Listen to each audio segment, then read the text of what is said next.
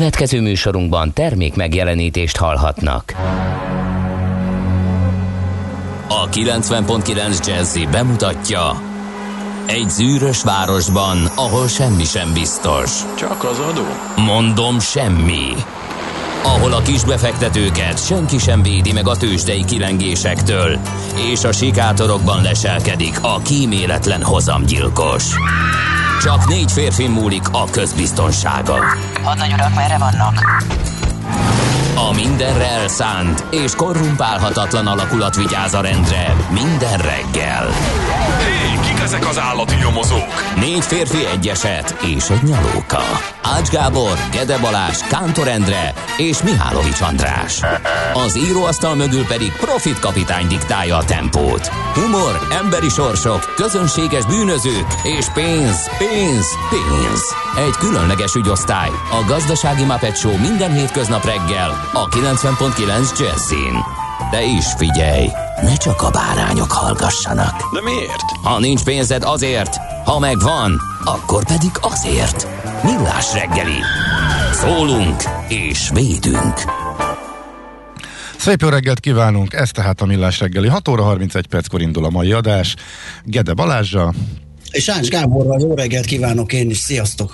Na, hát mi vagyunk a fésen beoltottak gyülekezete, és kicsit aggódtunk is az azonnali hatások miatt, főleg, hogy nagyon sokan a korosztályunkban, és egyébként, ahogy mondom, te is körülnéztél, ez a 40-50-es, ugye? A, ahogy az oltó pontokon láttad. Igen, nagyjából, sőt, voltak fiatalabbak is egyébként, úgyhogy Aha. egész jól leszivárgott most már a, a lista a mi korosztályunkba. Uh, ismerősöket is, hogyha Facebookon nézi az ember, vagy, vagy beszél velük, egyre többen uh, oltottak, úgyhogy um, szerintem most, most már jól állunk, haladunk. Uh-huh.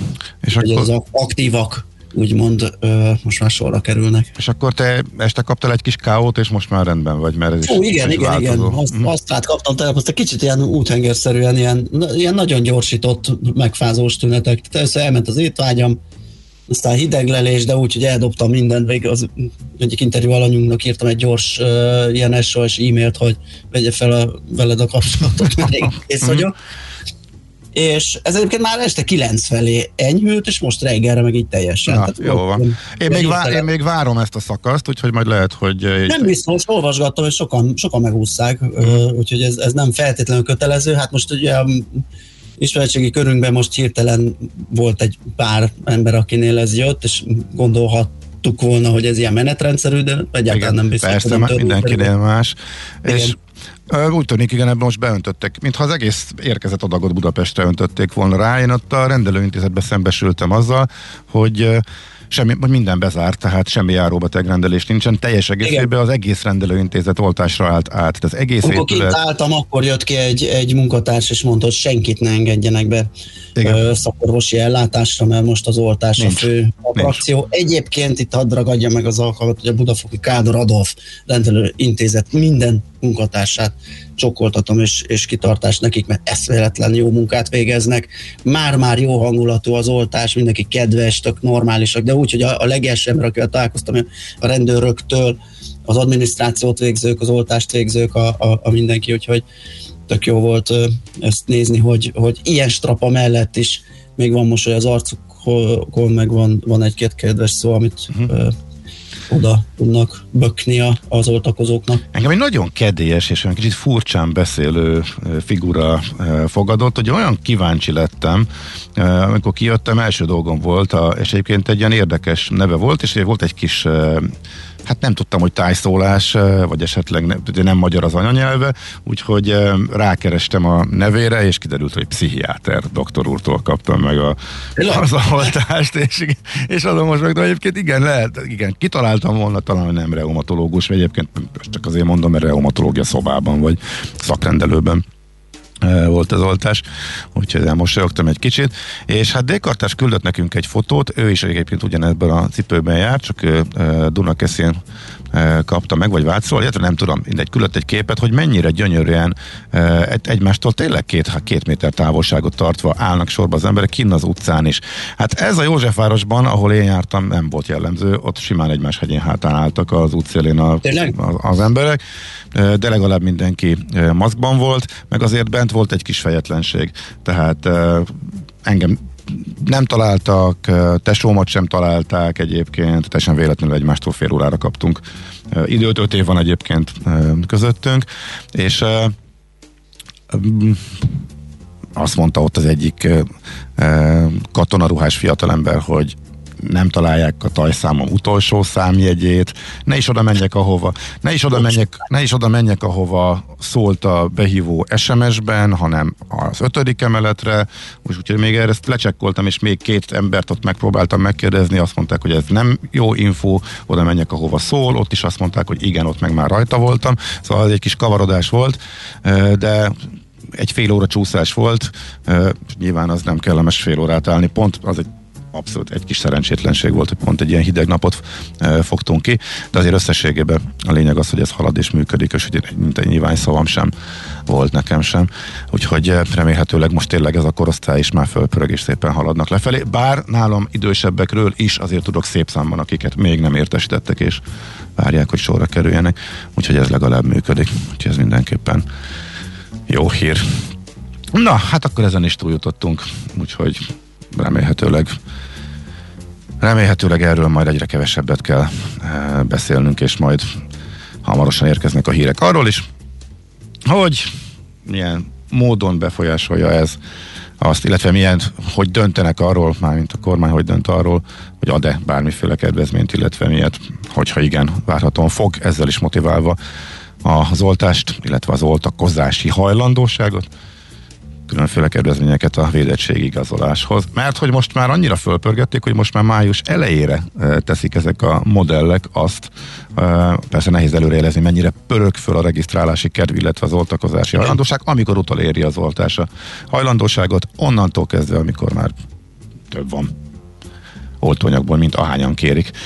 De hát ugye nem is ez a lényeg, illetve nem is nem csak ez a lényeg, majd fogunk arról beszélni, hogy a nyitás hogy zajlik. Hirtelen tegnap bejelentették, ugye, hogy nyitnak az üzletek, úgyhogy a talán legfontosabb gyakorlati információk, az, e, információk ezzel kapcsolatosan azok lehetnek, hogy igazából hogyan tudnak reagálni az üzletek, akik ki tudnak-e nyitni másnap, hogyha egyszer a két és fél millió, elép, két és fél millió ától oltás beadása után elvileg másnap azonnal nyithatnak. Hát van, akinek sikerül, van, akinek nem, erről is fogunk majd beszélni, de előtte még szerintem térjünk vissza a Nekem már időponton van fotrászhoz, hogy ezt az oroszlán sörényt megigazítsa a kedves szakértő hölgy, akihez járok, úgyhogy én azonnal lecsaptam erre a lehetőségre. Én a tavaszi szünetben foganatosított kirándulásom kapcsán olyan helyen jártam, ahol működött, a Tényleg? fodrászati szolgáltatás, és én csak azért nem jutottam el odáig. Nekem már nagyon durva lett volna ez a e, sörény, úgyhogy, úgyhogy én ezt finoman megigazítottam, úgyhogy ennyibe, ennyibe volt. Ennyibe volt más. Na, megköszönjük a névnaposainkat, Hermanok és Armandok ünnepelnek a mai napon, és az Armandák és Armandinák is. Valamint Ármin Árpád, Asszunta, Azucséna, sok érdekes név, Urzulina, Szenta, mindenkit köszöntünk nagy szeretettel, és hát akkor egy-két születésnapot is soroljunk. Szerintem Klapka György honvéd tábornok, a Komáromi vár parancsnoka 1820-ban született ezen a napon április 7-én. Gábor Miklós Kossuth színművész, érdemes és kiváló művész is, csak ő 1919-ben. Francis Ford Coppola, a kitűnő amerikai filmrendező, 39-es, Gerhard Schröder, német szövetségi kancellár is, ma ünnepel Jackie Chan is, Russell Crowe és Gubás Gabi, uh-huh. Jászai magyar színésznő is boldog születésnapot nekik. És egy hír, amely nagyon szíven ütött. Uh. Személyes érintettség okán megszűnik a távirat, jelentették ja, be. Hát ez, ez szíven ütött? Hát nekem kikezdeket ezt nem, hogy még van. Figyelj, én én táviratos postás volt az első diák munkám, 17 évesen. Fölpattantam a drótszamára, Zalaegerszeg városában, és én voltam az egyik, talán a hárman voltunk, és tekertem egész állónap is vittem a táviratokat, és dísztáviratokat, és sok érdekes emberrel találkoztam, és ez nekem olyan meghatározó volt. Életemben nem fáradtam el annyira, mint azon a héten, ez, ez, ez biztos, pedig sokat bicikliztem, tehát akkor még nagy bringás voltam, és nagyon-nagyon érdekes tapasztalat volt, és azóta annyira beívódott, hogy vannak arcok, emberek, történetek, akik azóta itt vannak. Pedig tényleg Őrület. 17 éves voltam, meg hát, meg hát ami nagyon beívódott, már a konkrét elhelyezésre nem emlékszem, ezek a kis baráti, ezek a nem leírt, csak ilyen hátsó szabályok, hogy ha itt elő van a címke, itt ebbe a sarokba, akkor abban halálhír van.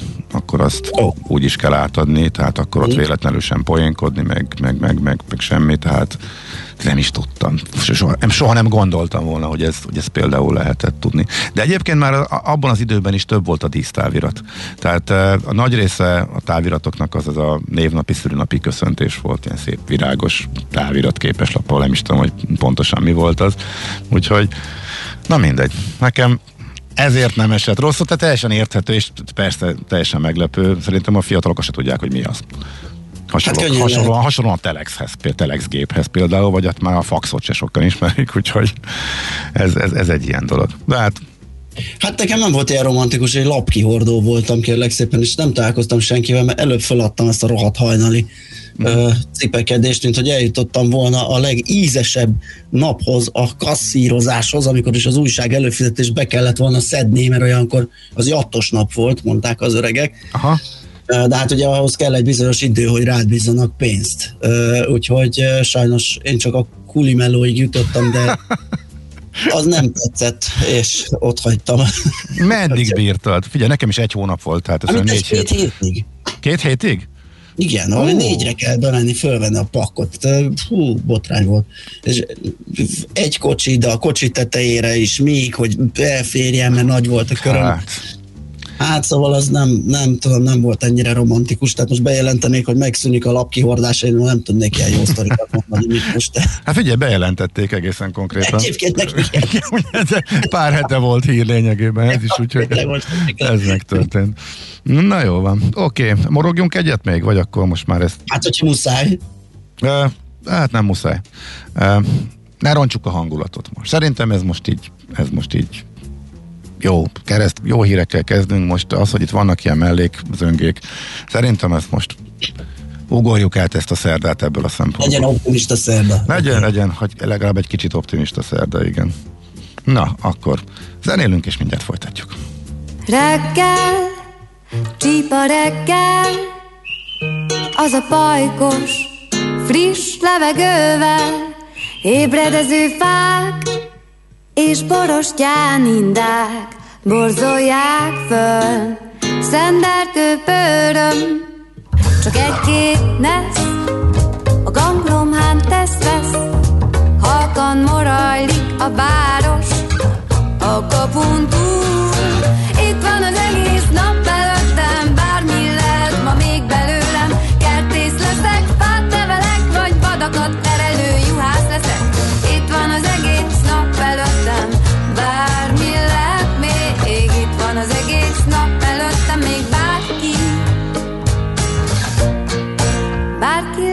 Lehetek még, házi, locsolós néni, szeretgeti a virágokat, más meg szívja a napsugarat, a kávé illata ömbölyög, a műzlis tányér, a kanállal ütközött, fordul az ár, piacra megy a fonott kosár.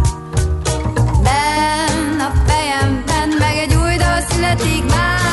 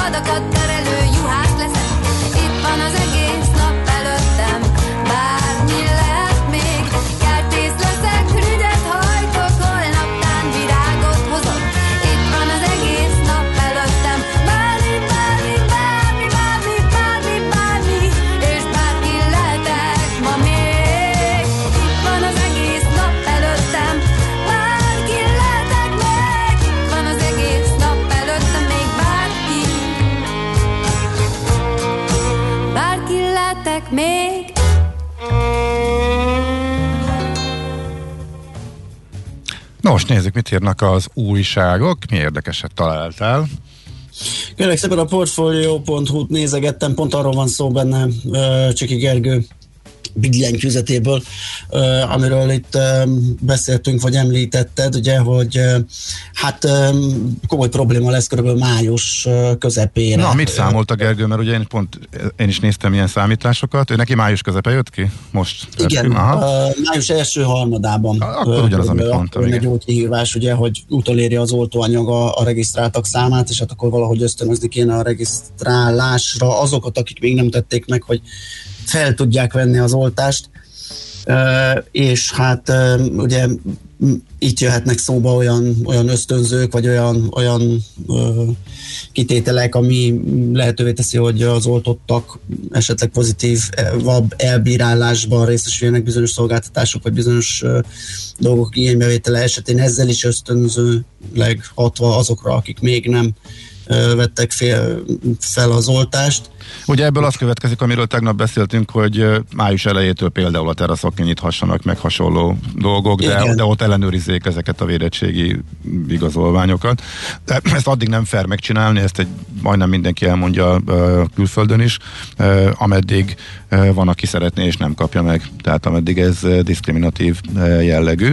Hát kíváncsiak, hogy erről a magyar szabályozás. úgy, ugye, hogy nálunk ugye, meg hát sok máshol is ugye az idősekkel kezdtek, erre ugye Ferenci Tamás biostatisztikus korábban is elmondtam, hogy itt a portfóliós cikkben is itt van ő járványmatematikai modellező és epidemiológiai uh-huh. munkacsoport tagja, hogy ugye még egyelőre az idősebbek alacsony kontakt száma miatt, vagy kontaktus száma miatt olyan marha nagy védettség nincs a társadalomban, azért be vannak oltva. Há, igen, ez egy másik kérdés, hogy akkor most... A másik kérdés, igen. hogy most ugye ez a lazítás, ez időszerű-e, vagy lesz ebből esetleg valamiféle probléma. Igen, hát a szakértők, ez elég egyszerűen elmondható, a szakértők szerint nem időszerű, de a politika más gondol. Tehát ez nagyon, nagyon egyszerűen összefoglalható, mert igen. igazából én tényleg nagyon kerestem, de egyetlen egy szakértőt se találtam, olyat, aki mondjuk nem a kormány álláspontját közvetítené szakértői bőrbe bújva általában, aki mondjuk azt mondaná, hogy persze, hát ez...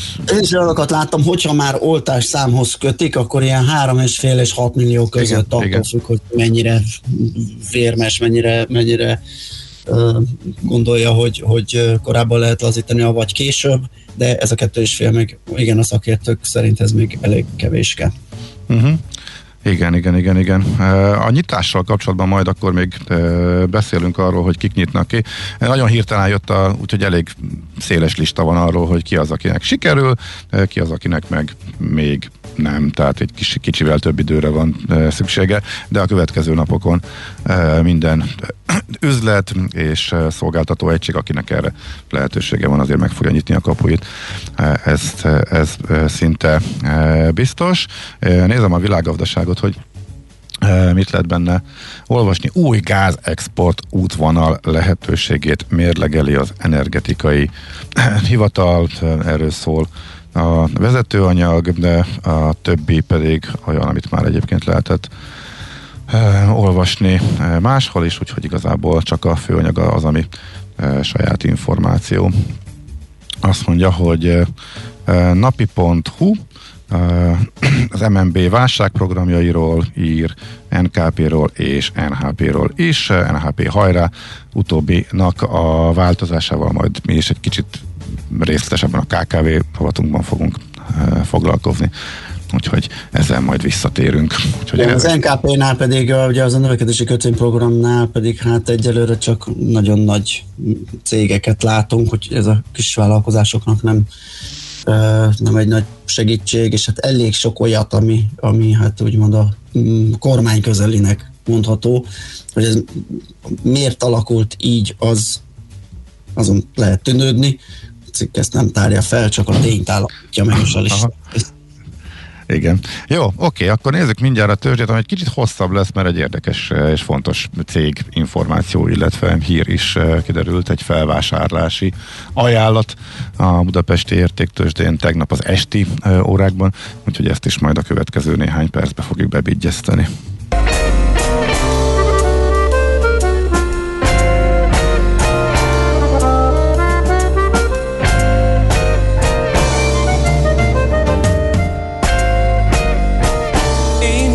Ember vagyok, s néha ideges. Haragszom, gyűlölök, ha kell kedves is. Lehetek ugyanúgy, mint halandó a földön. Szoktam lenni szerelmes De a felbosszantanak. Elszabadul a pokol S mások zakatásáért a világ engem mokol. Nem sokban, csak kevésben Különbözöm tőled. Nincs egy forma teremtmény Sem két példány belőlem. Én prototípus vagyok Egyedi darab. Főleg akkor hiteles, a végsőkig így marad. Még élek ezen a földön, e hatalmas bolygón Szabadon, mint a madár, és úgy érzem magam otthon. Kapkodom a levegőt, ami nekem jár. Ravaszol, mint a róka szegény, holló mondja kár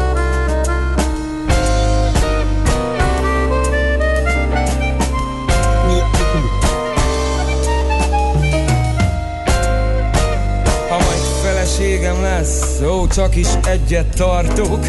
Magyar vagyok, nem török, hallgasd, amit mondok. Becsületes maradj, erre példa a szent írás. Az az igaz férfi, ki nem ismeri a sírást. A tíz parancsolatból, ó, nagyon fontos három De a harmadikat felfüggesztem, s megcsalom a párom nem sokban, csak kevésben különbözöm tőled. Nincs egy forma teremtmény, sem két példány belőlem. Én prototípus vagyok, ó egyedi darab. Főleg akkor hiteles a végsőkig így marad. Míg élek ezen a földön, hatalmas bolygón. Szabadon, mint a madár, és így érzem magam otthon. Kapkodom a levegőt, ami nekem jár Ramaszul, mint a róka, szegény holló, mondja kár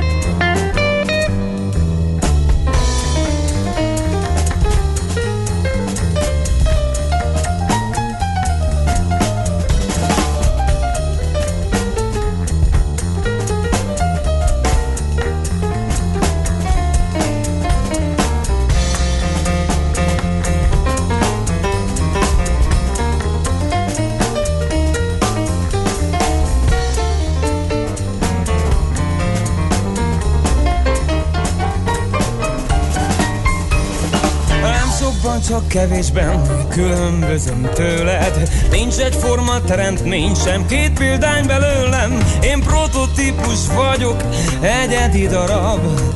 Főleg akkor hiteles, a végsőkig így marad. Még élek ezen a földön, hatalmas bolygón. Szabadon, mint a madár, és így érzem magam otthon. Kapkodom a levegőt, ami nekem jár Ravaszul, mint a róka, szegény holló, mondja.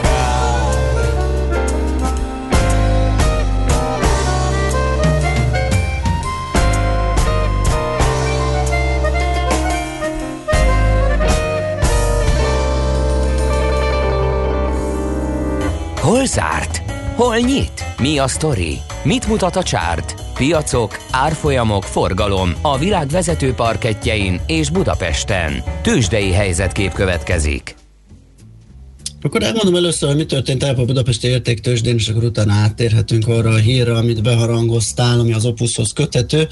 Uh, tegnap a Bux uh, 115 pontos emelkedést tudott megőrizni abból a, én láttam 400-at is. Mm. Uh, ami, amit elért napközben. Ez egy negyed százalékos többlet 44.358 ponton zárt, és 10,7 milliárdos forgalom mellett tette ezt, ami az átlag alattinak mondható mostanában, azt gondolom. És hát a MOL jött bejelentése pont ebbe a bizonyos kötvényprogramban, ugye 10 éves lejáratú kötvény tervez kibocsátani, ez volt az egyetlen vállalati hír, ami valamire való volt a piacon, úgyhogy nem feltétlenül ezek mozgatták az árakat. A MOL azonban tudott erősödni erre is. Kérdés, hogy erre-e. 34 forinttal 1,6%-kal 2164 forintra, az OTP 35 forinttal nőtt, mármint az árfolyama 13.595 forintig, a Magyar Telekom esett 3 forinttal 410 forintra, míg a Richter Gedeon papírjainak árfolyama 70 forinttal mérséklődött 9005 forintra. Igen, és én egyébként nem is az Opus szempontjából kaptam föl a fejemet a hírre, hogy az Opus vásárolgat, hát az Opus hanem hogy a DMKR eladja magát, Igen. illetve hogy szerződés kötött. Ugyanis a DMKR az a cég, amelyre a főtulajdonosoknak az Opus vételajánlatot. Az Opus vásárolgat és terjeszkedik, és egy hatalmas cégcsoport.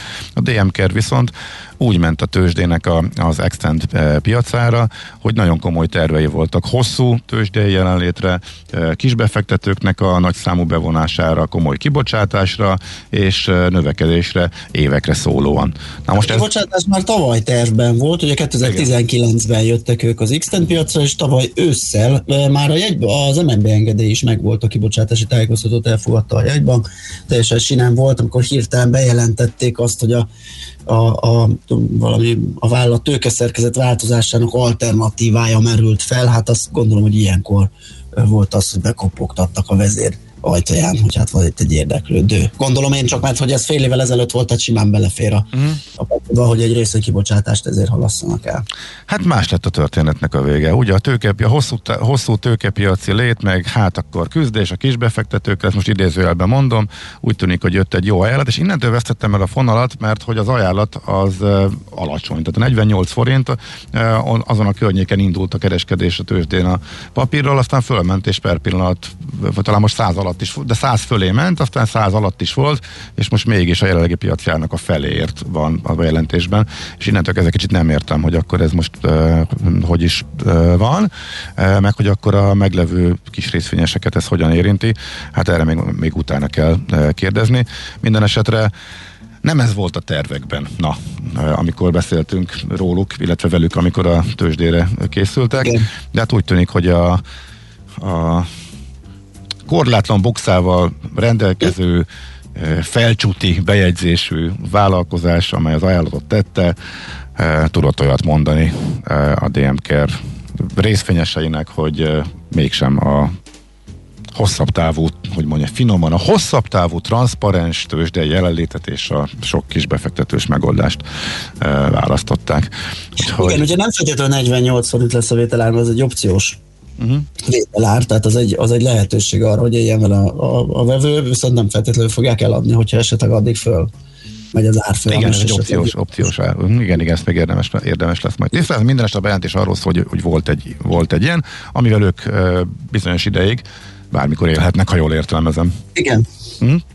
Jó, e, akkor nézzük Amerikát. Hogy mondtad, hogy el, elfogyott a nagy része a index emelkedésének, illetve a részvények emelkedésének Budapest, vagy Budapesten is, ugye? Hát Amerikában teljesen elfogyott, ennyi történt. Ritkán látható dolog a Wall Street-en mínuszos volt. És nem döntött az árásban csúcsot, csak napközben a két vezető index, és hát szörnyű 5 százalék, illetve 1 százalék, illetve 3 százalék mértékű korrekció alakult ki. Konszolidáció is nevezik, eh, igazából uncsinak írták le a kereskedést eh, a brókerek, eh, sok mindent nem is lehetett kiemelni. Nagyon sokat ment az elmúlt napokban is, dőltek a csúcsok, és hát akkor most egy kicsit pihenőre mentek a befektetők, úgyhogy ennyi történt, és az utolsó órában inkább adogatták a papírokat, de ennél többet és izgalmasabbat, hogyha iszonyatosan küzdenék, akkor se tudnék kiemelni, tehát illetve tudnék, de az annak semmi értelme nem lenne, úgyhogy ennyi volt, ennyi volt az amerikai történet. Tőzsdei helyzetkép hangzott el a Millás reggeliben. És egy új kollégát, kolléginát szeretnénk bejelenteni, illetve beharangozni a híreket, mert hogy eh, Danai Kata fog érkezni, új hírszerkesztőnk, úgyhogy ő fogja a híreket mondani. És hát ehhez kapcsolódóan hadd ragadjuk meg a, az alkalmat, hogy megköszönjük László B. Katinak a velünk töltött több évet, mert hogy végül is az ő helyére érkezik Kata, hogy László B. Kati többet ebbe is, hát ide sose, never say never, soha nem mondjuk, hogy soha, de most úgy tűnik, hogy most távozott, és ő most már a millás reggelihez kapcsolódóan a következő időszakban nem fog híreket szerkeszteni, illetve híreket mondani, úgyhogy fogadjátok. Nagyon szépen köszönjük tehát még egyszer eh, Katinak, László B. Katinak az elmúlt éveket, és a sok-sok érteke, ért, értékes eh, hírt, hírszerkesztést, a munkáját, és köszöntsük együtt akkor Danai Katát, aki most, ma először fogja mondani itt a híreket, és velünk lesz remélhetőleg jó sokáig. Műsorunkban termék megjelenítést hallhattak. Mindenkinek vannak pénzügyei. Ha van pénze azért, ha nincs, akkor meg azért. A 90.9 Jazzy magyar-magyar gazdasági szótára minden hétköznap élőben segít eligazodni a pénzvilágában. Tősde, devisa, árupiac, makrogazdaság, személyes pénzügyek. Tippek, ötletek, szakértők és egy csipetnyi humor. Millás reggeli, a gazdasági Show. Minden hétköznap 10-ig. A Millás reggeli főtámogatója, a prémium alapanyagokból készülő Viva Gourmet szendvicsek forgalmazója, az OMV Hungária Kft. Reklám Egy tökéletes rádióreklám nem tolakodó, nem harsány. Ezért halkan mondom, nehogy túlságosan felizgassa magát. De a kedvező áru magas felszereltségű új Skoda Octavia Perfect limuzin modellek Porsche bónusszal most akár 6 millió 699 ezer forinttól elvihetőek. További részletek a skoda.hu-n és márka kereskedésünkben. Porsche M5 1238 Budapest, Szent Lőrinci út. Skoda. Simply Clever. Egy megosztott világban a zene a legnagyobb összekötő erő. A Mandoki Soulmates bemutatja Zene az emberség szolgálatában. Magyarországi premier április 17-én este 8 órától a tv2play.hu oldalon. Összesen 35 Grammy díjat nyert világsztárok zenélnek közösen a világ minden tájáról. A Jet Rotal és a Supertramp zenekarok sztárjai mellett olyan legendák, mint Aldi Meola, Randy Brecker vagy Cory Henry. A koncert később is visszanézhető online. Április 17 este 8 óra. Zene az emberség szolgálatában. Készpénz vagy kártya? Esetleg QR kód? Nálunk természetesen már így is lehet. Ma már több millió vásárló fizethet QR kóddal, akár az ön vállalkozásánál is. Ehhez válassza a Raiffeisen Bank új QR kódos fizetési megoldását Scan Go mobil applikációval, és vásárlási tranzakciói azonnal jóváírásra kerülnek számláján. Részletek a www.raiffeisen.hu oldalon. Reklámot hallottak. Hírek a 90.9 Jazzin. Átlépte a beoltottak száma a két és fél milliót, kezdődik a nyitás Magyarországon. Egyelőre ellenzi a vakcina útlevél bevezetését a WHO. Rengeteg sor vált feleslegessé, de mentik a menthetőt a briteknél. Rövid szünetet tart a tavasz, ismételt hozzáporok is érkezhetnek. Jó reggelt kívánok, a híreket Danai Katától hallják. Átlépte a beoltottak száma a két és fél milliót, újraindulhatnak az üzletek és a szolgáltatások, jelentette be Orbán Viktor miniszterelnök. Tegnap késő délután a Facebookon közétett videóban. A kormányfő hozzátette, az oltás az eddigihez hasonló tempóban folytatódik. Megköszönte a munkát az orvosoknak, ápolóknak, továbbá mindenkit arra kért, regisztráljanak az oltásra, és a járványügyi intézkedéseket mindenki tartsa be. Magyarország lesz az az európai ország, ahol a leggyorsabban jut vakcina mindenkinek. Nekünk minden élet számít, hangsúlyozta Orbán Viktor. Ugyanakkor továbbra is Magyarországon az egyik legmagasabb az egy millió főre jutó elhalálozás a világon, jóval az európai átlag fölött. A Magyar Kereskedelmi és Iparkamara azt javasolja, hogy amennyiben elértük a kívánt számokat, a már védettséggel rendelkező lakosság korlátozások nélkül, de ellenőrzötten élhesse életét, és térjen vissza a reálgazdaságba. Így az üzleti élet azon szereplői, akik eddig kénytelenek voltak működésüket felfüggeszteni, mint például a turizmus és a vendéglátás, megkapnák az esélyt az újraindulásra azzal, hogy a védességet igazolni tudó polgárok igénybe vehetnék ezeket a szolgáltatásokat. Eközben egyelőre ellenzi a vakcina útlevél bevezetését a WHO. Továbbra sem bizonyított, hogy az oltások a vírus terjesztését is megakadályozzák, így a fertőzés terjedése szempontjából fölösleges a különbségtétel az oltottak és a még be nem oltottak között. Az viszont biztos, hogy az utazás ilyen korlátozása méltánytalan azokkal szemben, akik valamiért még nem kaphattak védőoltást. A szervezet a múlt hónapban szólította fel a jelentős oltóanyag tartalékokat felhalmozó országokat arra, hogy adományozzanak 10 millió adag vakcinát a COVAX programnak. A COVAX célja a védőoltásokhoz való méltányos hozzáférés biztosítása mindenki számára. Óriási mennyiségű sör vált feleslegesé a vendéglátóhelyek bezárása miatt, de mentik a menthetőt a briteknél.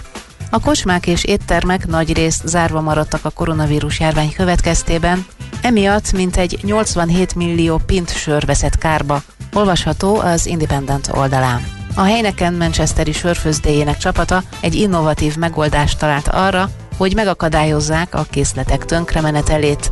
Zöld energiává alakítják a sört, a kocsmáknak szánt felesleges készleteket egy új berendezéssel hasznosítják újra. A sörből első körben biogázt nyernek az eljárással, majd egy nagy teljesítményű szerkezettel a biogázt hővé és villamos energiává alakítják. A Heineken csapata úgy becsüli, hogy 2020 májusa óta több mint 83 ezer darab 50 literes hordósört alakítottak energiává. Ez az energiamennyiség körülbelül 28 ezer ház fűtéséhez elegendő egy egész napig. Ma a napos gomoly felhős időben több tájegységünkön is kialakulhat elszórtan, futó zápor, hózápor, néhol az ég is megdörrenhet. Erős, viharos lesz az északnyugati szél, délután 3-9 fok között alakul a hőmérséklet. Köszönöm figyelmüket, a hírszerkesztőt Danai Katát hallották. Budapest legfrissebb közlekedési hírei a 90.9 Jazzin a City Taxi Dispécsejétől. Reggelt kívánok a hallgatóknak! Útszükletre készülnek a Váci úton a Vág utcán, a elektromos közműépítés miatt. 13. kerületben a Balzak utcában, a Hegedű Zsula utcán, illetve a Hegedű Zsula utcában a Balzak utca előtt útszükletre kell készülni, mert felújítják a csatornát. Lezárták a 9. kerületben a Gyáli út szerviz útját a Fék utcán építkezés miatt. Köszönöm a figyelmüket, további jó utat kívánok! A hírek után már is folytatódik a millás reggeli, itt a 90.9 jazz Következő műsorunkban termék megjelenítést hallhatnak. scheming or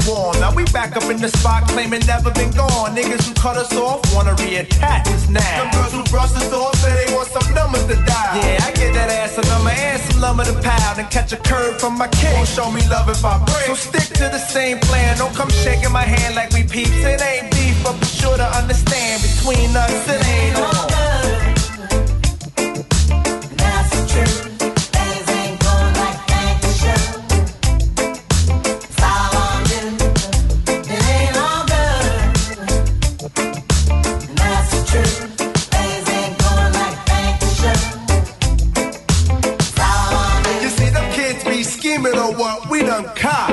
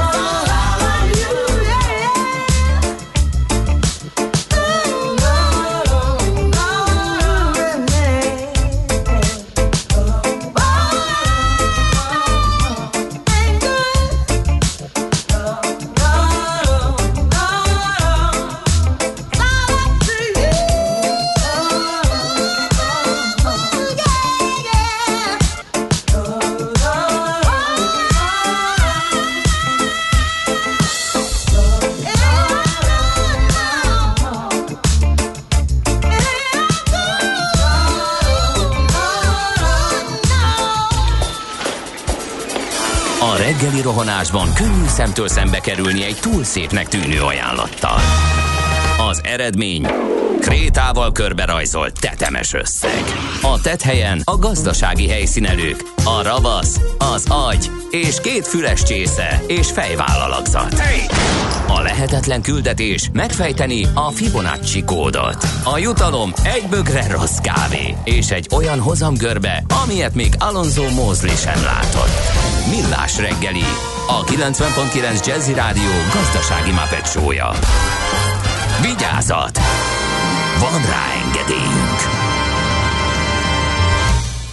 Szép jó reggelt kívánunk! Budapest legfrissebb közlekedési hírei, oh. itt a 90.9 Jazzin. Na hát ez egy kicsit később is jöhetett volna, nem baj, azért köszönjünk be, jó? Aztán majd akkor gyors utána jó reggelt, igen. Mo- Mondjunk gyors jó reggelt. Azt mondja, hogy honnan is akartuk kezdeni? Jó reggelt. Hol tartottunk? Onnan, onnan, hogy jó reggelt a stúdióban Ács Gábor. és Gede Balázs. Ez pedig a Millás reggel itt a 90.9 Jazz, és valóban keresünk útinformációkat. Hogyha már ez így ránk indult, akkor használjuk ki a lehetőséget. Kérlek szépen az útinform arról ír, hogy az emetes autópályán letenye irányába a 125-es kilométernek két kamion ütközött össze az érintett pályaoldalt, lezárták a forgalmat a 126-os Balaton, 100 és 130-as Balaton összött csomópontok között. A 7-es főútra terelik el, ez érintheti az arrafelé közlekedőket, vagy a fővárosból arrafelé tartókat. Aztán baleset történt az m 0 autó déli szektorában is az M1-es autópálya felé, a 17-es kilométernél a Sziget-Szent Miklósi szakaszon sávzárásra, két-három kilométeres torlódásra kell felkészülni. Hm. Aztán hát körülbelül ennyi, ami, ami érintheti a Bocsánat, Székesfehérvár elkerülő szakaszán 7-es főúton, a Szent Florián körúton három személyautó ütközött össze a 65-es kilométernél forgalom, forgalmat rendőr irányítja. D-kartás pedig beért a városba, azt mondja Vácról Dunakeszire a Bölcsibe, e, onnan Zugló Hermina mezőre jelenleg 40 perc a menetidő, e, kellemes forgalmi viszonyok között. Köszönjük szépen. Most azon gondolkodtam el, hogy ez most nettó vagy bruttó Nem, az, idő. az bruttó, az a logisztikával, a gyerekkirakással együtt, tehát Igen? 15 biztos vagyok benne, ez nagyon rossz idő lenne a 40 perc. Aha. Az 25 perc menetidő, 15 perc. Na de hát akkor... Cipőcsere, uzsi, Na izé. hát ez az, tudni kéne akkor a logisztikai, igen, a gyerek logisztika idejét, hogy az mennyi, hogy mennyit tudunk ebből levonni, hogy pontosan Igen. meghatározható legyen. Ugye, majd dékarnástól majd erre vonatkozólag egy átlagidőt akkor szeretnénk kérni, hogy még pontosabban tudjuk a városba bejutás idejét meghatározni. Budapest, Budapest, te csodás! Hírek, információk, érdekességek, események Budapestről és környékéről. Itt van velünk a vonalban Halász Áron, a Magyar Kerékpáros Klub elnök helyettese. Jó reggel, szia! Jó reggel, sziasztok! És jó, Szia, jó reggelt! jó pár dologról szeretnénk veled e, beszélgetni. Az első mindjárt az, hogy e, ti bulisztátok ki, hogy e, eltöröljék a kötelező bicikliút használatot, és akkor mostantól ezek a gazbringások elfoglalják az közutakat az autósok elől ott is, ahol egyébként párhuzamosan halad a kerékpárút.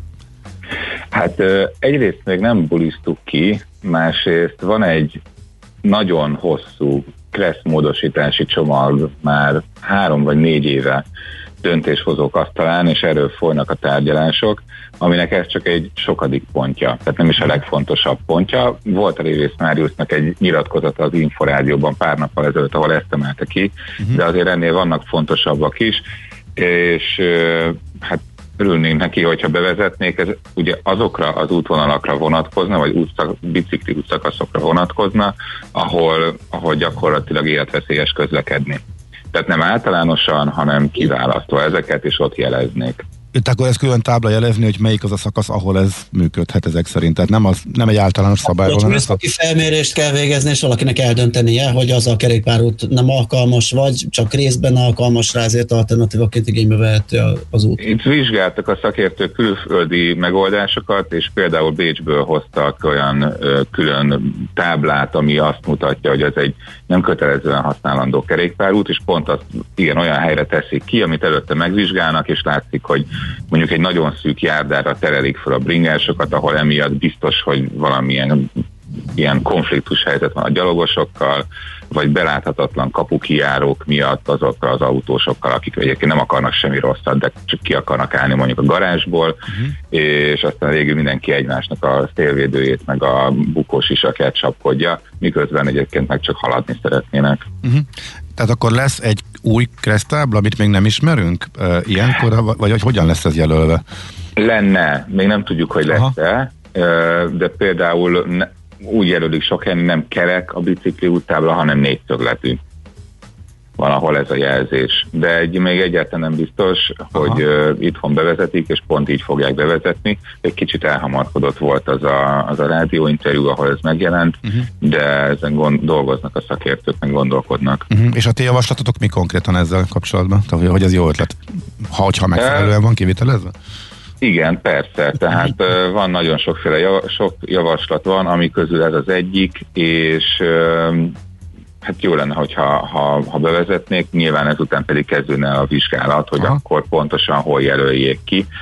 Egészen nyilván addig érdemes egy ilyet persze kijelölni, amíg nincs egy, egy használható alternatíva. De szerintem aki biciklizett már Budapesten vagy vidéken, biztos, hogy ismeri azokat a bringautakat, amikor, amikor tényleg beterelik valamilyen nagyon szűk járdára, esetleg a gyökerek is fölnyomják az aszfaltot, vagy éppen a szétesett térkövön kéne menni valahogy. És még egy villanylámpa kandellábár is a rossz tervezés miatt ott van középen esetleg. Igen, elég sok esetben. Uh-huh.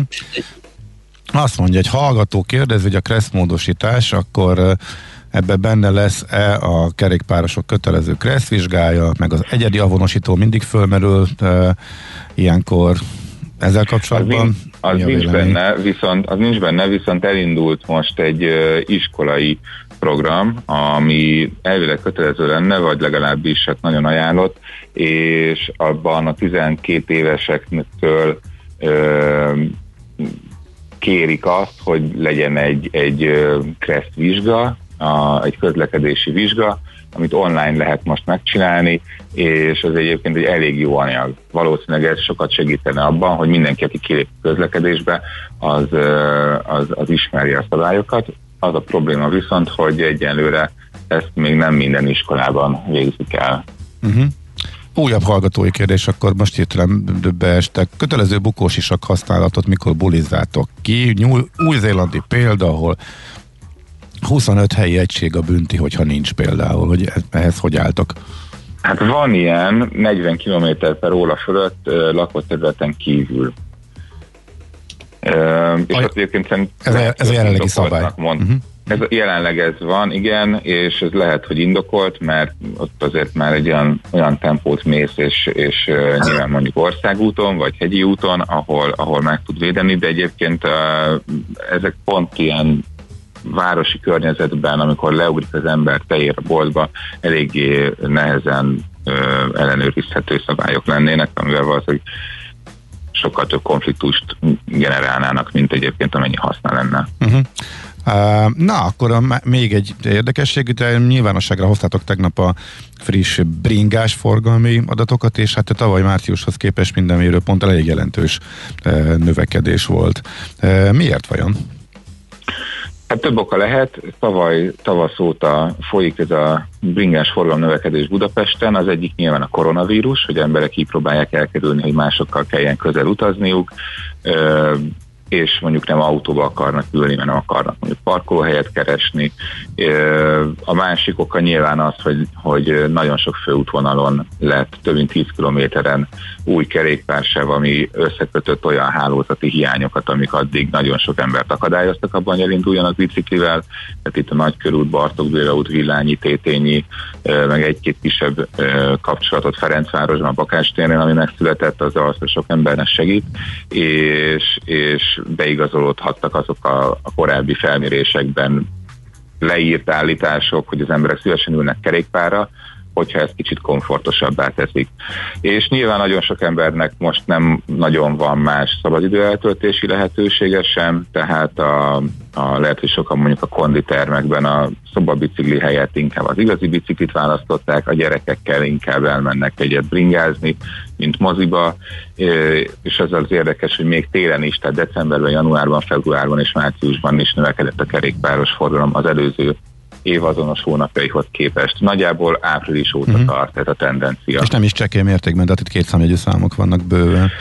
Hát három helyen dőltek most meg rekordok, ugye öt nyilvános mérőpont van, amit nézni tudunk, és az Árpád hídon, Bemrakparton ö, dőltek meg olyan, ilyen 25%-os növekedés volt az előző év azonos hónapjához képest, és, és az összeg is megdőlt, tehát hogy márciusban nem mértek még ekkora kerékpárforgalmat, illetve napi rekordok dőltek meg.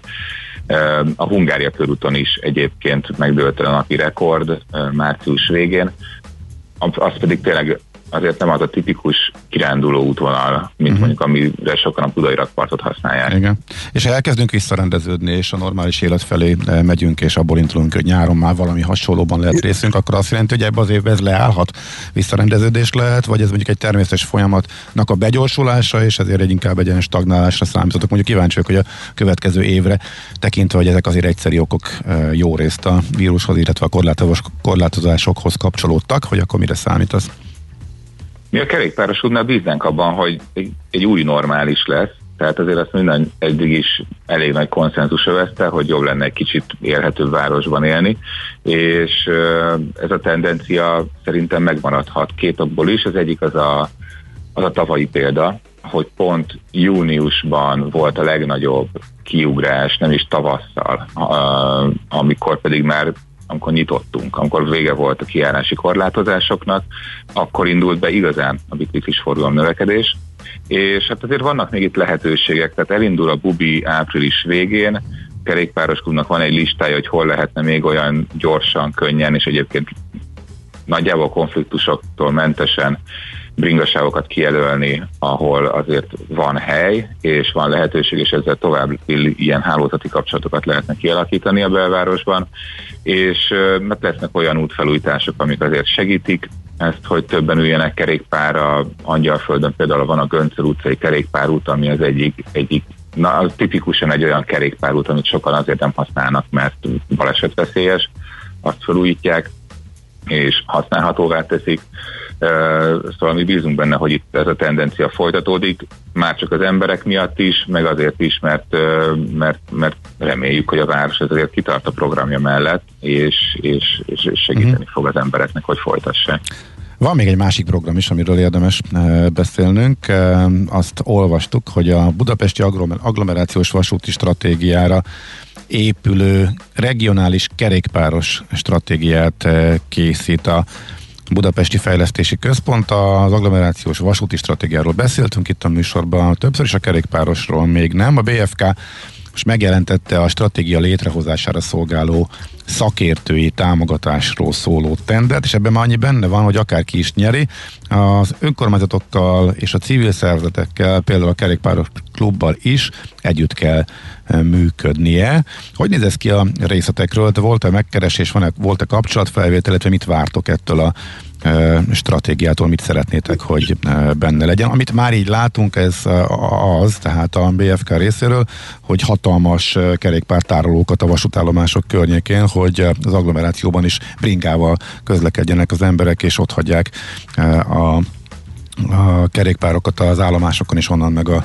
egyre gyakrabb és gyakrabban járó és gyorsabb vonatokkal közlekedjenek a város felé. De erre majd külön kitérünk, hogy ennek mik a, feltételei. Szóval hogyan álltok eh, ehhez, és mik a legfőbb javaslataitok például ebben? Hát ennek a kerékpáros egyébként eléggé örül, és az mutatja jól, hogy eh, mondjuk vannak politikai felhangú villongások, nyilván ilyen pártcsatározások a kerékpározás körül is, de hogy azért egy időben fejlesztené a főváros és a kormány is a kerékpározás feltételeit, ilyen szerintem még nem volt. És ez a stratégia, amit a Vitét David vezetésével készítenek, ez, ez pont segíteni tud abban mondjuk, hogy a, a betele, vagy a, aki írt SMS-t, hogy mennyi idő alatt jutott be Zuglóba Dunakesziről, ő lehet, hogy könnyebben fog tudni mondjuk kerékpárral és vonattal bejutni a városba. A holland modell az agglomerációs ingázásra egyébként pontosan az, hogy kitekernek az emberek a vasútállomásra, ott van egy kényelmes, fedett, biztonságos, bekamerázott biciklitároló, fölülnek a kényelmes, gyors, modern vonatra. Bekamerázott vonatra, igen. Igen, tudnak pihenni, tudnak dolgozni, és amikor beérnek mondjuk Amsterdam belvárosában, akkor az ott lévő fedett, biztonságos, bekamerázott, kényelmes biciklitárolóban felveszik a másik bringájukat, és azzal mennek tovább a dolgukra. És ezzel egyébként rengeteg időt spórolnak meg, a vasútársaság pedig azóta nagyon sok utast nyert, mióta tudatosan fejleszti a, és bővíti a kerékpártárolók kapacitását ezeken az agglomerációs és városi állomásokon. Mm. Valami ilyesmit lehetne megcsinálni Budapesten is. És Aha, tehát ha jól értem, ehhez végül, is, ehhez végül is majdnem minden rendelkezésre áll, kivéve a biztonságos, bekamerázott, nagy kapacitású kerékpártárolók a vasútállomásokon, az agglomerációkban, valamint Budapesten a biztonságos rendelkezésre álló bekamerázott és amúgy, amúgy többi az minden stimmel. Szóval mennyi... Egyébként van egy-két olyan hely, ahol ez jól működik, mert tehát a Váci vonalon uh-huh. egyre több helyen vannak fedett és jó minőségű kerékpártárolók, és a nyugati pályaudban is bővítették ezeket, és használják az emberek. Uh-huh. Oké, okay, tehát akkor most már nincs az a para, hogy úristen, ott hagyom a bringámat, és azt soha többet nem látom. Tehát azért ebben van fejlődés? Illetve tényleg... Az emberekben megvan a para, de szerintem egyre többen tanulják meg, hogy azért az állomáson nem a leglátványosabb és legjobb bringánkat hagyjuk kint, viszont hmm. egy mhm. jó lakattal zárjuk le. Aha, oké, okay. és, és ha ez tényleg be van kamerázva, akkor itt ez működhet ezek szerint ez a modell nálunk is, azt mondod. Szerintem abszolút. Mikortól, hogyha a stratégiára azt számoljuk, hogy 22 év végére készül el, akkor mikor lehet ebből bármi? Hát egyelőre ezekre a, a P plusz R és B, tehát az autós és a biciklis parkolókra a tervezési tendert írta ki a Budapesti uh-huh. Fejlesztési Központ, ami ami azt jelenti, és benne egyébként a kiírás, amiről beszéltünk, hogy itt majd a civilekkel is kell egyeztetni, a kerékpárosokból is fognak a tervezés során egyeztetni, de ezért ez egy jó pár év szerintem, mire elkészül. Én nem olvastam a Vitézi Délénál erről konkrét időpontot, viszont hogyha a tempót nézzük, szerintem egy két-három év múlva egyre több helyen lehet majd használni ilyen tárolókat. Most eszembe jutottak a Eindhoveni meg az Amsterdami élményeim, hogy egészen gigantikus. Egy nagyon nagy helyre van szükség ahhoz, hogy elférjenek ott a bringák, és ott van is, erre figyeltek is a vasútállomások kialakításakor már. De nálunk ez megvan, például itt a budapesti, akár nem is csak a fejpályadvarok környékén, hogy, hogy ilyen hatalmas biciklitároló szigeteket kialakítsanak. Most már abba vagyok, hogy oké, okay, kint a agglomerációban talán lesz hely és bejönnek az emberek, de hogy a második bringájukat itt föl, fölvegyék ez a része, ez megvalósítható szerinted?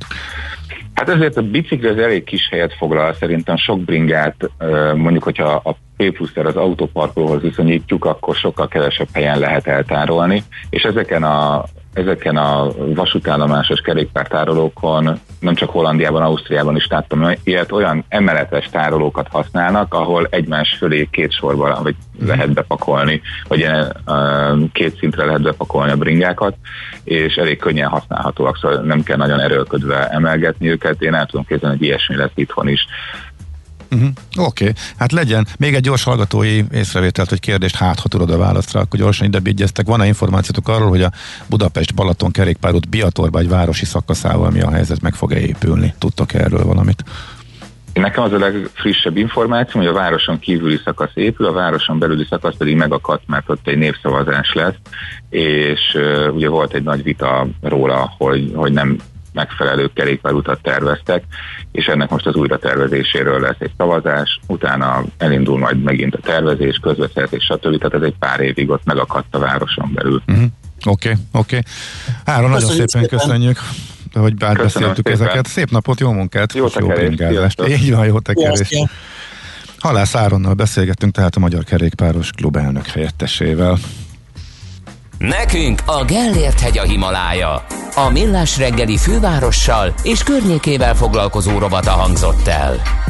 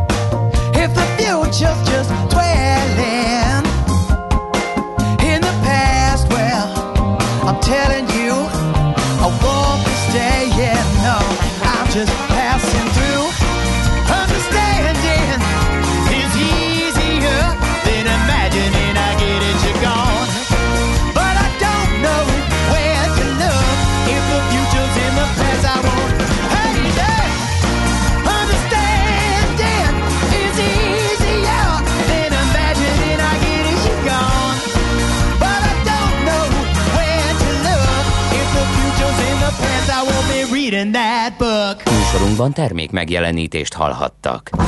Szerda esténként 8 órakor megnyitjuk a presszót itt a 90.9 Jazzin.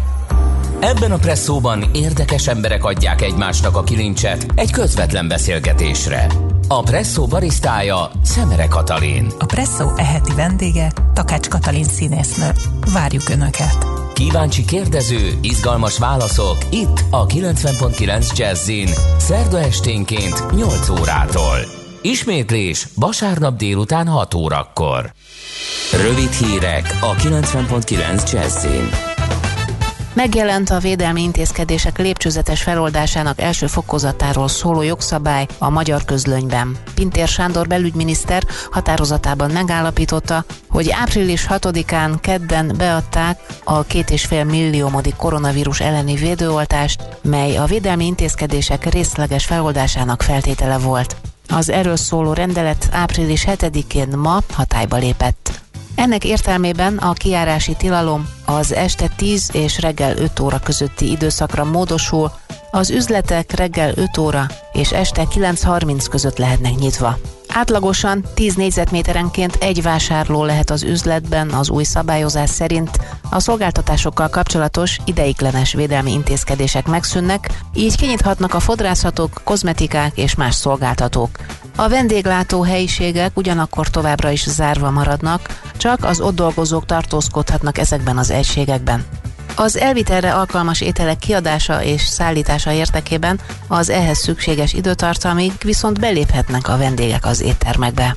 A szállodák kapui továbbra is zárva maradnak, a pedagógusok oltását követően az iskolák és óvodák április 19-én újraindulnak.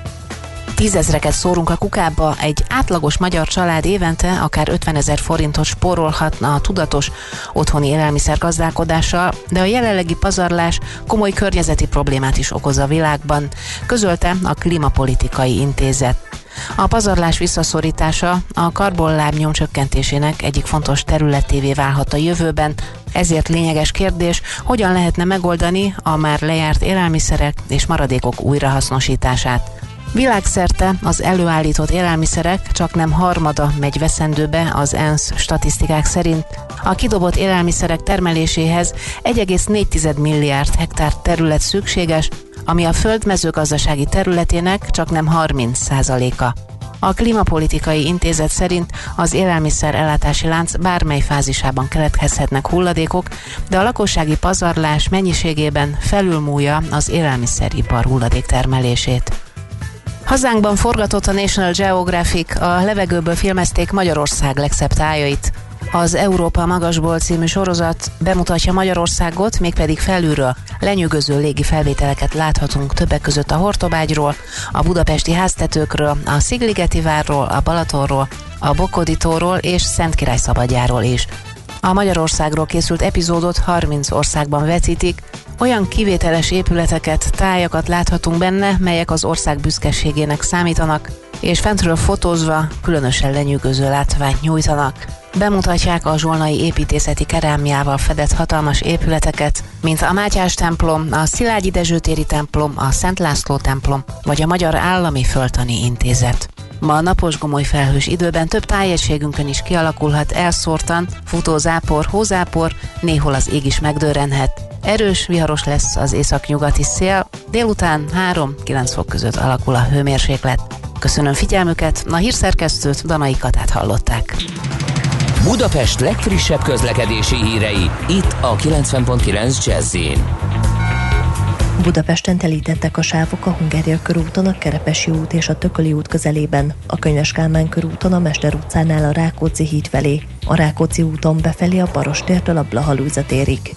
Lezárták a külső sávot a Szentendrei úton kifelé a Bogdáni út után, mert gázvezetéket javítanak. Egyirányosították a 20. kerületben a Kossuth Lajos utcát a Jókai Mór utcától a Szent Imre Herceg utcáig felújítás miatt. Az érintett BKK autóbuszok terelve közlekednek, nem érintik a Tátra tér megállót. A 16. kerületben a Margit utcában a Sarri útnál félpályás lezárásra és jelzőlámpás irányításra kell készülni felújítás miatt. Mától a 86 trollibusz helyett a 80-as trollibusszal lehet utazni az Őrs vezértere és a keleti pályaudvar között. Így a reggeli és a délutáni csúcsidőben is átszállás nélkül lehet eljutni a Szent Mihályi út és az Ondvezér útja térségéből a Fogarasi út irányába, valamint az egyes villamoshoz és az M4-es metróhoz is. Szép Csilla BKK Info. A hírek után már is folytatódik a millás reggeli. Itt a 90.9 jazz Következő műsorunkban termék megjelenítést hallhatnak. Így is van, itt vagyunk, és nem mondjuk már amennyire jutottunk, illetve keresgéltünk, hogy mi az, ami kinyit, mi az, ami nem. Tegnap napközben értük el a két és fél millió beoltottat, utána rögtön ki is jött a rendelet, mi is volt ez, Pintér Sándor belügyminiszter jegyzi, a rövid dokumentumot, eh, amely a védelmi intézkedések lépcsővetes feloldásának első fokozatáról szóló határozat megjelent a közlönyben, legfontosabbakat szerintem mindenki ismeri, kiárási tilalom este 10-re módosul üzletek reggel 5-től este fél tízig lehetnek nyitva, és a négyzetméter korlátozás az üzletekben kinyithatnak a fodrászok, kozmetikák és más szolgáltatók is, vendéglátó helyek továbbra is csak elvitelre, szállodák pedig továbbra sem fogadhatnak vendéget, illetve hát a kiskapul az üzleti vendégeket lehet eh, fogadni, ezzel élnek is jó páran, erről beszéltünk, és tudjuk. Na de ki az, aki erre gyorsan tudott reagálni, ki az, aki készült, és ki az, aki nem. A Telexen volt például egy összegzés, meg még néhányat megnéztünk külön-külön.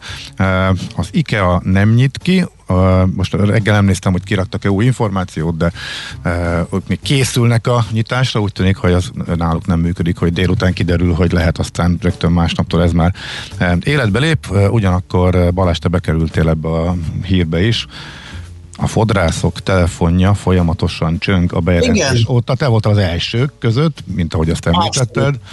Igen, így van, még ki se hirdették, én már jelentkeztem, mert jó esélyt láttam arra, hogy kifogják, úgyhogy szerencsére már van időpontom. És igen, kicsit pánikolnak, hogy ők hogy fogják megoldani, mert túlzott a kereslet ahhoz képest, hogy, hogy a kis üzleteikben hány ember tudnak fogadni, feldolgozni, úgyhogy van egy kis felfordulás, de hát majd megoldják, gondolom. Ezzel sajnos most számolni kell, ugye azért is a bővített nyitvatartás, hogy a kisebb befogadó képességgel tovább lehessen a vásárlást bonyolítani. Mondjuk a fodrászok esetében nem tudom egyébként mire a pánik, mert egy ember egy kuncsaftot tud ellátni, amúgy is. Úgyhogy gondolom ez azért megugorható akadály lesz. Ránéztem, aha, ránéztem mi újság arra, hogy nagyobb fodrászat hálózatnál, a, Biohernél, ott egy komoly lista van, üzletenként változik, hogy melyik nyit, melyik mikor nyit, van amelyik ma, van amelyik holnap, van amelyik meg holnap után, tehát ott gondolom ott is jó nagy szervezés, kapkodás lehetett, hogy akkor pontosan hogyan ö, sikerül behívni a munkatársakat. Őszintén szólva egész hétvégén az látszott, hogy ez, hogy ez egy nappal később reális, hogy elérjük a két és felett. Még aki figyelgette és számolgatott, hogy akkor is úgy tűnt, hogy ez csütörtök vagy péntek lehet reális, úgyhogy azért láthatóan nagyon sokan meglepődtek, hogy már szerdától ö, lehet nyitni. Az EMAG és a, az Extreme Digital eh, szaküzletei eh, megnyitnak eh, szerdán, és egyébként ebben a Telexes cikkben néhány szám is szerepel, hogy hány embert engednek be. Itt tudom, Mamutban működő boltban 20-at, eh, a Szent István körúti Extreme Digitálban például eh, 25-öt, eh, mindenütt ki kell függeszteni, és ki kell írni, hogy hány ember lehet benne. Egyszerre, ez egy fontos szempont, úgyhogy a Rossmann van még itt, ők tudnak nyitni szerdán, úgy tűnik, hogy ők akkor valamilyen szinten készültek erre, és a Tesco közölte, hogy ő szigorúbb lesz a szabályozásnál is, tehát nem a négyzetméterenként 10 vevős verziót alkalmazza, hanem 15-öt. E, de hogy ez sem okoz problémát állítólag. Ahhoz kíváncsi vagyok a Rosszmannak, ez hogy fog működni, ez már több helyen kipróbálták és megbukott, mert ők azzal kísérleteznek, hogy a bejáratnál kihelyezett kosarak és bevásárlókocsik száma jelzi majd a létszámot, csak hát ilyenkor jönnek a szemfülesek, akik csak egy arckrémér, meg csak egy vitaminnér ugrik be, úgyse kell kocsi, és már is túl lehet lőni a 10 négyzetméter per egy fő keretet, úgyhogy azt majd meglátjuk. Egy vidéki kisboltban én ezt tapasztaltam sokat ott, de az, ott azért odafigyel, lehet, oda lehetett rá figyelni, ott volt három alkalmazott és öt kosár, és nagyjából mindegyiknél, és a pénztár mellett volt a bejárat, ott ez működik. Nagyobb üzletekben... meg volt akkor, mert akinél nincs valamilyen eszköz, ugye azt nyilván ki lehet tessékelni, ez mm. mondjuk. Igen, igen, igen. Na, akkor ígért KKV hírünk következik. Kicsi, közepes, de semmi esetre sem nagy. Nem a méret a lényeg, hanem a vállalkozó szellem. A Millás reggeli KKV hírei következnek. friss információ, egészen pontosan tegnapi sajtótájékoztatós eh, bejelentés, hogy az NHP hajrá keretét eh, megnövelik. Ezt eh, Patai Mihály jegybankelnök jelentette be a Nemzeti Bankban. Ez fontos információ. Maga a növekedési hitelprogram az már 8 éves, és a legfrissebb adatok szerint 70 ezer KKV jutott eddig kedvezményes finanszírozási lehetőséghez, összesen 5400 milliárd forint értékben, ami azért nem kevés. És természetesen ezt nagyon sikeresnek ítéltek mindig is, és e, folytatják is, e, meg újra gondolják a monetáris tanács a 2500 milliárdos forintos keretet 3000 milliárdra e, emelte, és nagyon fontos, és ezt kommunikálják, hogy a következő hónapokban a kilábalás időszakában is eh, számíthatnak erre a kis és közepes eh, vállalatok. Ennek a 2000 eh, milliárdnak, vagy 2500 milliárdnak több mint a fele eh, forgóeszközhitel volt eh, eddig is, tehát a vállalkozások működését segítette nehéz eh, időszakokban. Az egyharmad viszont beruházásra ment, a hitel kiváltási cél viszont nagyon alacsony, néhány százalékra tehető. Az ágavatokat tekintve is megosztottak néhány adatot, a volumen három negyede e, öt ágazatba került, a negyede a kereskedelembe, ezen, ezen kívül a feldolgozóipar, ingatlan, mezőgazdaság és építőipar részesült elsősorban a Igen, az ingatlan építések nagyon mentek, úgyhogy ezért meg is növelték a maximális egy cég által felvehető összeget 20 milliárd forintra, pont azért, hogy esetleg nagyobb üzemek vagy nagyobb létesítmények kivitelezését is lehetővé tegye a program.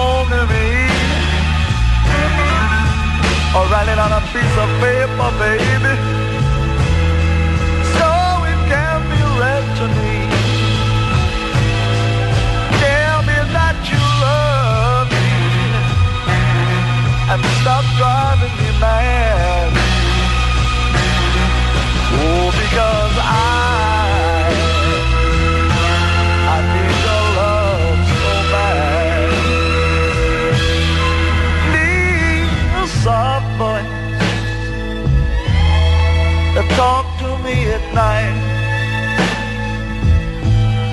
I don't want you to worry, baby. I know we can make everything alright.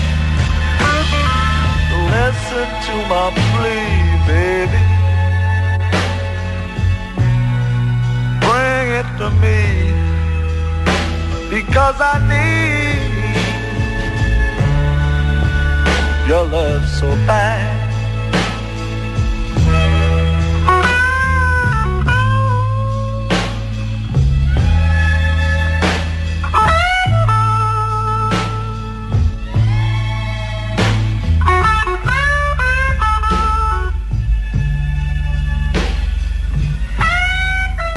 Veszel-e? Eladod-e? Kanapéról-e? Irodából-e? Mobilról-e? Laptopról-e?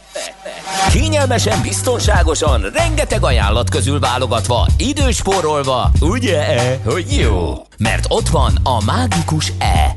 E-Business. A millás reggeli elkereskedelmi rovata, ahol mindenki számára kiderül, hogy online miért jó üzletelni. És itt van velünk természetesen Palocsai Géza, a Jófogás és a Használtautó.hu ügyvezető igazgatója. Jó reggelt, szia! Jó reggelt kívánok, sziasztok! Hát, jó reggelt! Elveszünk a számok tengerében, és a trendek rendkívül izgalmas dolgok történtek 2020-ban. A mobil használat égbeszállt, mobil kereskedelem is égbeszállt, és ezen belül van rengeteg izgalmas eh, tendencia. Úgyhogy hát rád is bízunk, hogy a főbb számok után melyik a trend tűnik neked a legizgalmasabbnak. Igen, az Etteni minden évben kiad egy nagy tanulmányt azzal kapcsolatosan, hogy például a mobil applikációk, a mobil használat kapcsán mik a legfontosabb tudnivalók, változások az elmúlt egy évhez képest, és ezekből a az insightokból, ezekből az információkból próbáltam kimazsolázni azt a tíz dolgot, amit így nagyjából be tudunk kategorizálni, területekrehez tenni, és leginkább az érdeklődésre ta- ezek, ezek tarthatnak számot. Én ugye tíz éve hallgatom azt különböző konferenciákon és rendezvényeken, hogy a mostani év lesz a mobil éve. Talán elmondhatjuk, hogy 2020-ra ez tényleg igaz volt. 2020 volt az a fordulópont, amikor most már nem csak a hírfogyasztási szokásainkat, hanem a vásárlási szokásainkat is elősen meghatározta, hogy azt milyen eszközről tesszük meg, és azért elég jelentős mértékben megnőtt a mobileszközről történő vásárlásoknak a, a száma. De nem azért, hát- mert éppen bejött a szakértőknek, hanem a járvány okozta ezt, nem? Így van, tehát hogy ö, ugye ez a fake it until you make it, tehát hogy addig mondogatjuk, amíg egyszer csak realitássá válik, hát a járvány ebben a, ebből a szempontból ugye sokat, sokat segített, hogy ez tényleg meg is tudjon történni. Mára elértük azt, illetve 2020 végére elértük azt a szintet, és itt az első pontos információ, amikor a mobilozással töltött idő már megha- meghaladja a napi átlagos tévézéssel töltött idő, tehát átlagosan 4,2 órát töltünk csak az Android telefonoknak a nézegetésével. Me- mennyit? kicsit- Mennyit még egyszer? 4,2 óra. Órát? A telefon És ez nézegetésével? több, mint a 3,7 órás tévénézés. Így van. minden, ugye most megugrotta ezt a számot, hát ez nagyon a durva. Uh-huh. Hát a kettőt összeadjuk, akkor a 8 óra munka, 8 óra pihenés, 8 óra szórakozás is kijön, tehát hogy eh, nagyjából már itt tartunk. Eh, Én ennek a picit utána mentem, mert mégiscsak arról beszélünk, hogy az eszköz úgy hívják, a mobiltelefon, hogy, hogy oké, okay, és akkor mennyit töltünk telefonálással, tehát hogy mennyi időre használunk ebből a 4,2 órából arra, amire egyébként az eszköz alapértelmezetként a kezünkbe került. Aha. És ez összesen eh, átlag 15 percet jelent naponta, ami három hívást ö, ö, okoz. Ugye most ha nézzük, akkor én most veletek beszélek, itt nagyjából egy ilyen 8-10 percet, és aztán utána még a mai napon átlag kétszer fogok beszélni, ami egyébként, hogy egy belegondolok, akkor így ki is jön, tehát nyilván a hétvégékkel meg mindennel együtt, hogy ez a átlag 15 perc, amit eltöltünk, tehát kevesebb, mint 5%-a a mobil használatának az a része, amit telefonálással. Ez egy, ez egy globális átlagodat, ugye? Ez egy globális uh-huh. átlagodat, így van. Így van. Ö, ö, na de hát akkor ugye mire használjuk a, a mobilt még? Nyilvánvalóan alkalmazások letöltésére, játékokkal kapcsolatos dolgoknak a használatára és vásárlásra is. Hogyha az alkalmazásokat, illetve az alkalmazásokon belüli vásárlásokat nézzük, akkor azt lehet elmondani, hogy több mint 7%-kal több applikációt töltöttünk le a telefonunkra, mint, mint egy évvel korábban, egészen pontosan 2010, 218 milliárd letöltés, de ezt nehéz kontextusban, kontextusban helyezni, hogy mit is jelent ez. Azt lehet elmondani, hogy egy felhasználó átlag Magyarországon 250 alkalmazást tölt le egy év alatt, eh, legalábbis ez ami a tavalyi évre eh, vonatkozott, és általánosságban egy ilyen 20-30 alkalmazás applikáció az, amit, amit eh, használunk. Én azt gondolom, hogy a következő évben ez egy alacsonyabb szám lesz, de nem azért, mert visszaesés van, hanem azért, mert a tavalyi évben, ahogy már itt beszéltük is, a pandémia miatt megjelent egy új vásárlói réteg, és egy csomó olyan tevékenységet elkezdtünk az otthonunkból, a telefonunkról végezni, amit korábban nem ezen a csatornán folytattunk. Tehát nyilvánvalóan itt a nagy kiugrásnak lesz majd egy konszolidációja következő évben, de ez nem azért van, mert megbicsaklott, és már több mobil éve nem lesz, vagy, vagy nincs már növekedés, hanem azért van, mert a tavaly év azért ö, kétségtelen egy ki, kimagasló év volt, és hát az applikáció mellett nyilvánvalóan a, játék szabadidős tevékenységeknek a végzése is elég jelentősen átterelődött erre a, a, a platformra. Itt azért meg lehet különböztetni azokat, akik játékból élnek, ugye vannak azok a hivatásos játékosok, és vannak azok, akik szabadidős játékosok. Egyébként nincs nagy különbség, megnéztem azt is, hogy aki hivatás, tehát hogy ebből él, pénzt keres azzal, hogy játszik, ők azért ilyen 40-50 órát játszanak hetente, a szabadidős játékosoknál is 30 óra fölött van egyébként a játékkal eltöltött idő, tehát hogy nincs olyan nagy különbség az eltöltött A időben. hogy játékidő differenciál, hanem az, hogy kinek megy jobban. így van. Kinek, kinek mennyire megy jobban, illetve hogy mennyit is, mennyit is költ ezzel kapcsolatosan. Összesen 143 milliárd dollár költöttünk el tavaly évben applikáción belüli vásárlásra. Itt most nem arról beszélek, hogy megrendelsz egy, egy ruhát, hanem applikáción belüli vásárlás, amikor mondjuk a Candy Crushhoz vagy valamelyik játékhoz te vásárolsz valamilyen típusú extra dolgot, erre 143 milliárd dollárt költöttünk, ez 20%-os növekedés egyébként tavalyi évhez képest. Itthon 140 millió dollár az a becslés, amit az országra az eppen egyébként kiadott, amit ugye eh, a hazai eh, mobilos eh, felhasználók költöttek el különböző applikációra, ami nyilvánvalóan segítette az applikáció fejlesztőket abban, hogy több bevételt generáljanak. Negyedével nőtt tavalyi évben azoknak a fejlesztőknek az aránya, aki két, milliárd dollár, két millió, bocsánat, két millió dollár fölötti éves bevételt termelnek, de azért azt hozzá kell tenni, hogy ez még mindig csak alig több mint egy egész másfél százaléka az összes fejlesztőnek, aki, aki játékfejlesztésből él.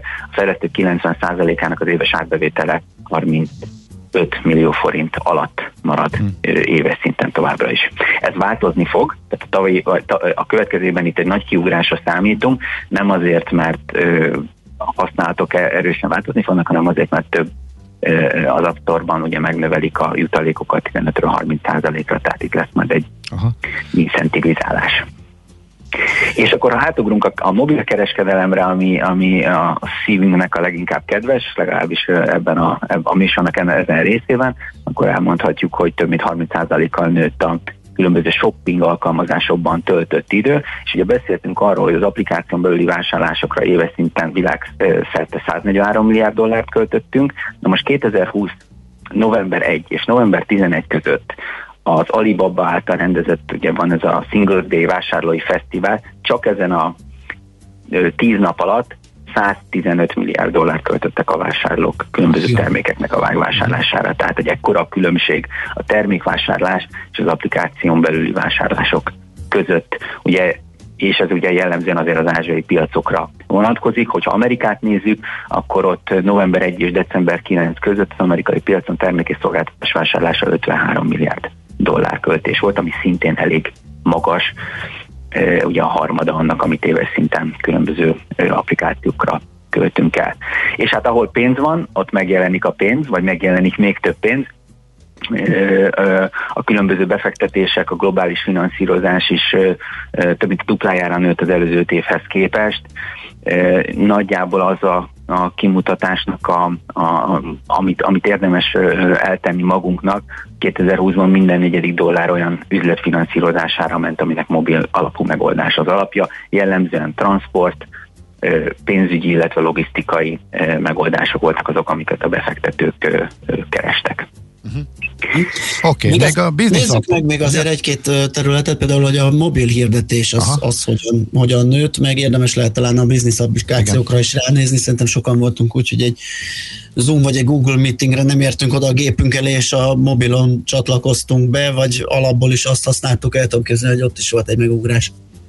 Igen, itt elég jelentős, közel 300 százalékos növekedés volt az üzleti alkalmazásokban eltöltött. Én azt gondolom, hogy azért ez egy virtuális növekedés, és nem csak azért, mert virtuálisan végeztük ezeket a, a megbeszéléseket, hanem, hanem ez itt tisztán majd akkor fogunk látni, hogyha ha lesz egy teljes nyitás, és hogyha, a, tehát hogy inkább a hat kicserélem arra, hogy amikor majd teljes nyitás lesz, és akkor bízunk abban, hogy ez nagyon hamar meg fog történni, és akkor fogjuk látni azt, hogy mi az, ami igazából megmarad a mindennapjainkban, de a tavalyi évben elképesztően kinőtt, kilőttek a Zoom és Google Meet-en töltött idők. Ha pedig a hirdetésekről beszélünk, tehát a klasszikus banner jellegű vagy szponzorációs hirdetésekről, amelyekre mondjuk weboldalakon lehet találkozni, akkor látszik azt, hogy a mobil hirdetések száma a mobileszközökön 95%-kal nőtt az Egyesült Államokban például az előző évhez képest. Itt azért én szeretném azt elmondani, mint a hazai médiapiacon elég régóta dolgozó, talán mondhatom a szakember, hogy, hogy ez még itt mindig nem elegendő arra, hogy a, a desktop felületeken termelhető hirdetési bevételeket kompenzálni tudja. Nem véletlen az, hogy egyre több médiacég megy el az úgynevezett hibrid modellben, amikor előfizetéseket szed tartalomgyártásért. Ha nézitek akár a YouTube-ot is, erről beszéltük a múlt héten, ugye elképesztően sok reklám van, hogy kompenzálni tudja azokat a hirdetési kieséseket, amelyeket a mobilról történő tartalomfogyasztás ö, ö, okoz a, a média tulajdonosoknak, tehát hogy itt ez, ez jelentős probléma, és itt még nem találta meg a piac azt a megoldást, aminek a keretében a kiegyensúlyozni tudná a, azokat a veszteségeket, amit az jelent, hogy egy kisebb eszközön, kisebb felületen nyilvánvalóan nem annyi hirdetési felület mellett tudod a tartalmadat szolgáltatni. Aha, uh-huh. világos. Oké, okay. Hát köszönjük, izgalmas számok voltak ezek. meg elgondolkodtató, igen. Érdekes trendek. Igen, idei év mit hoz majd. Köszi még egyszer, jó munkát, szép napot! Én is köszönöm, sziasztok, ciao. Ja. Palocsai Gézával a Jófogás és a Használt Autó.hu ügyvezető igazgatójával néztük egy picit át a mobil használati szokások változását, mennyi időt töltünk mobiltelefonozással, miket ö, nyomkodunk, és hogyan kereskedünk a mobiltelefonunkkal. Na, megtaláltad-e? E-Business. A millás reggeli elkereskedelmi rovata hangzott el. E-Business. Üzletei online. Nos, eh, még hú, rápillantanék az üzenetekre, de szerintem majd inkább eh, azt a kis időt, amit a hírek alatt eh, nyerek, használom föl. Erre, mert jó sok érkezett, úgyhogy ismét átadjuk a szót Danai Katának, új hírszerkesztőnknek, aki már kapott sok üdvözlő üzenetet és elismerő SMS-eket is az első hírcsokor, eh, utána rövid hírek, után. Most akkor ez a harmadik lesz eh, tőle, és még várhatóan nagyon sok itt a műsorban, tehát a hírek után folytatódik a millás reggel, reggeli itt a 90.9 Jazzin. Műsorunkban termék megjelenítést hallhattak. Sokkolóak a változások? Nehezen teljesülnek a célok új környezetben? Szeretnél jóból kiválóvá fejlődni? Akkor hozd magad lendületbe minden kedden 8 óra után pár perccel a Millás reggeli Team First sikeres vállalati hatékonyság rovatának négyes fogatával. Produktivitás, cégvezetés, munkakultúra és technológia. Szakmai partnerünk a Siva Force ZRT, a hatékony csapatmunka szakértője. Reklám, céges energiafogyasztás, energetikai tudnivalók, teendők és döntések. Tudni akarod, hogyan lehet hatékonyabb a céged? Fontos lenne, hogy pazarlás helyett a megtakarításon legyen a hangsúly. Tudj meg többet az energiahatékonysági megoldásokról minden kedden reggel 3.48-kor a Millás reggeliben. A Cég Energia Robot támogatója az Alteo csoport. Alteo.hu. Energiában gondolkodunk. Készpénz vagy kártya? Esetleg QR kód? Nálunk természetesen már így is lehet. Ma már több millió vásárló fizethet QR kóddal, akár az ön vállalkozásánál is.